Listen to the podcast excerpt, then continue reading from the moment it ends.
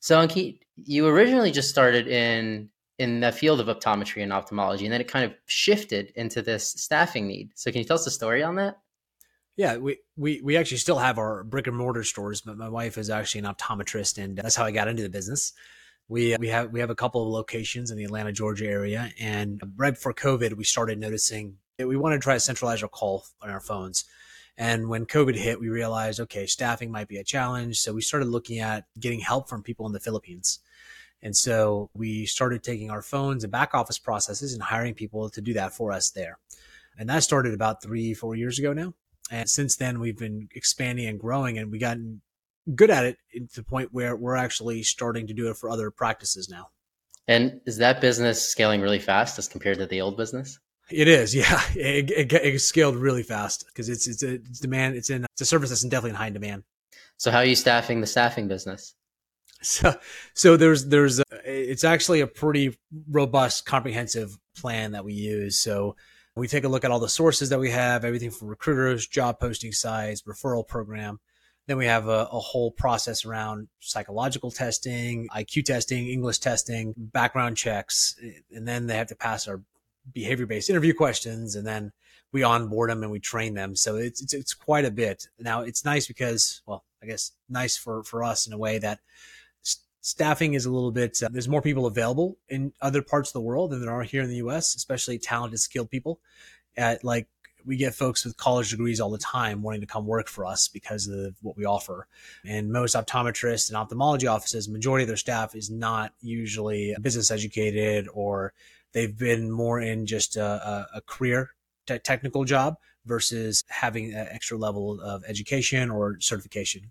So are this staff you're bringing in, are they specialized? Are you basically providing specialized training so they can be geared towards the optometry field? We're providing the specialized training. So we have a whole methodology of bringing up to speed within 30, 60, 90 days. And then on top of that, ongoing training and certification. So they can become experts in the optical field if they've been with us for 6 months to 2 years. Oh, very interesting. So along your career life, would you say there's a pivotal moment looking back?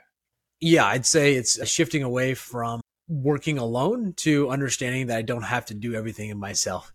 Specifically, when it came to prior to the optometry practices, it was just me, and I had my own consulting practice, and it was doing okay. It paid the bills, but it was only, I can only take it so far, just being one person. And so I think getting over the fact that, oh, you know what, it's not quote unquote only my business when I go to the optometry field, it's my wife and I. Getting help from people in partnerships, that was really a key turning point for me to realize how much further I could go when I had help. So was that the shift when you started working with your wife? I'd say that was definitely the start of it. It was more like turning a cruise ship. So it took a little longer. It wasn't like a speedboat, but yeah.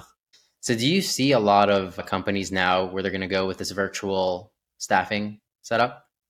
Yeah, they call me and they're like, yeah, when can we get started? Mainly because it is a technical field. There are some nuances. There are healthcare things that we have to also look out for that we train our staff for. So we know what to ask for when someone calls and they say something. The person calling doesn't necessarily know it could be a really serious issue. And so it's hard sometimes to find people that can do all that, even in local localities here in the US. So we're able to kind of just plug and play right into their existing system and be a part of their team. So along your path of building businesses, is there some stories of struggles you had to overcome and some times when you didn't know what you were going to do next? Oh yeah, lots of times. So my first business out of college, I had a franchise store, Liberty Tax Service, and I was in a military town. This was like early 2000s, and first year was fantastic. The military was in town, gangbusters. I expanded, opened up two more locations. So I had 3 locations, and next year military was not in town. So didn't have the revenue, didn't have the wherewithal to stay. So we ended up closing up shop on a couple locations and basically selling off that business. So understanding how to do projections, financials, that was a big wake up call for that. So after that business, what did you jump to next? So I maintained my day job for a while. I actually did a company called My Computer Buddies. And at the time it was doing basic tech support and really teaching people who didn't know computers how to use them. So typically people who were a little older at the time, 55 plus community. So I'd go and just teach them how to do things on their computers, and cell phones really weren't as popular at this time. So this was pre-iPhone era. So I was able to do that, which was a lot of fun. from that point, I had that business for a while, and then I left my corporate job and started my consulting business, doing Lean Six Sigma consulting for companies anywhere usually around 5 million to 60 million was the sweet spot. And so that was something I did for a while until I started working with my wife in the optometry business. And you found this was more lucrative. Yeah. And it's more of a business. The other business was really trading time for money. I was trading my services for time. So it was kind of a job in a different way. This is a real business because it can run without me being there day in and day out. Is that how you designed it from day one? Yeah. My wife and I had a conversation and she said, I want it to be more of a passive and I wanted to support our lifestyle. So in a sense, it's still kind of a lifestyle business in that way. So we designed everything around that. So her minimizing her hours in the office, as well as making sure we were starting to have children at the time. So making sure one of us was available for the kids at all times. And so, yeah, it was designed that way.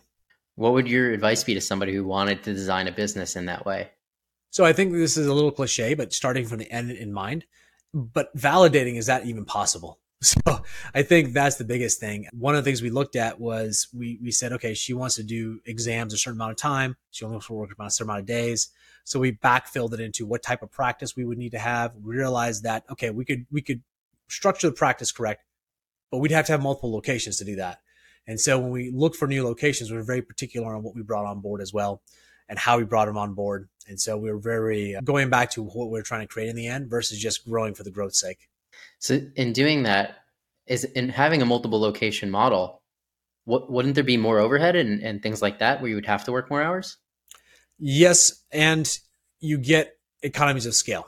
So ideally, it would have been best if we had one location and scaled it. The problem was the one location we had was 1,100 square feet. So there was only so much you could grow. And the amount of revenue we projected we would need, we'd had to have at least a second location. Okay, so she was able to reduce her hours, but by still taking on multiple locations. Yes, and for her, she didn't really have to go to the other locations. I managed those locations and take care of those for her. Okay, so you had other professionals in there kind of running the exams and things like that. Correct. We have multiple doctors. We have other managers. We have a whole team that sort of manages the locations. And now she just comes in as more just a doctor, day in and day out doctor, versus having to worry about the management, worry about all the details of the business. So where do you see the staffing business going, or where you want it to go over the next few years? So our goal within the next 2 years is to get it to 150 direct labor heads. So we're about 30 now right now. So we're staffing 30 people over in the offshore in the Philippines, and we're looking to get it to the 150 mark over the next year and a half from now. Very cool. So if our listeners wanted to reach out to you or for your services or to learn more, how could they do so? Yep. My email address is onkit@mybcat.com, or you can go to mybcat.com and hit contact us.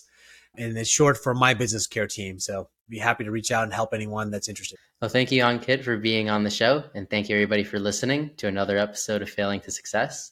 I'm your host, Chad Kalecki with Cosmic Design Development. Make sure to like, comment, subscribe, and we'll see you next time.